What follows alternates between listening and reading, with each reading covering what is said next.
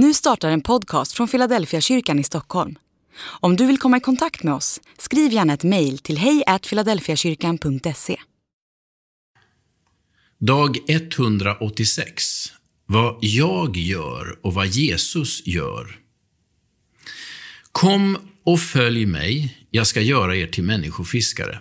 Matteus kapitel 4 och vers 19. När jag bodde på västkusten hände det att jag fick åka med ut och fiska.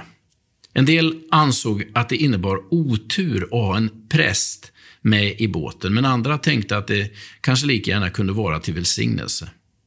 Ganska snart insåg jag att fiske inte bara handlar om att få kroken i sjön och hoppas på napp. Nej, en riktig fiskare bygger sitt fiske på erfarenhet och beprövad kunskap.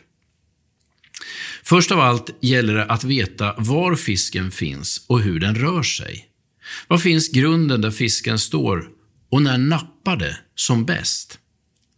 Sen handlar det om vilka redskap man ska använda och vad man ska agna med. För en landkrabba som jag är fiske en sorts meditativ tidsfördriv, men för en riktig fiskare är det en konstform som man övat under ett långt liv. När jag läser om att Jesus ska göra mig till människofiskare så tänker jag på mina fisketurer på västkusten. En fiskare har nästan ett sjätte sinne för var fisken finns, hur man ska agna och vilka redskap man ska använda.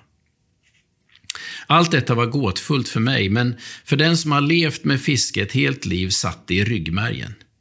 Min slutsats är att om jag följer Jesus så kommer han att ge mig en känsla för andra människor, för var de befinner sig och vad som behövs för att nå fram till dem. Att följa Jesus gör mig inte asocial och udda. Tvärtom, när jag fokuserar på att följa honom så ökar min medkänsla med andra, min förståelse för var de befinner sig och vad de behöver just nu. Så tolkar i alla fall jag ordet om människofisket.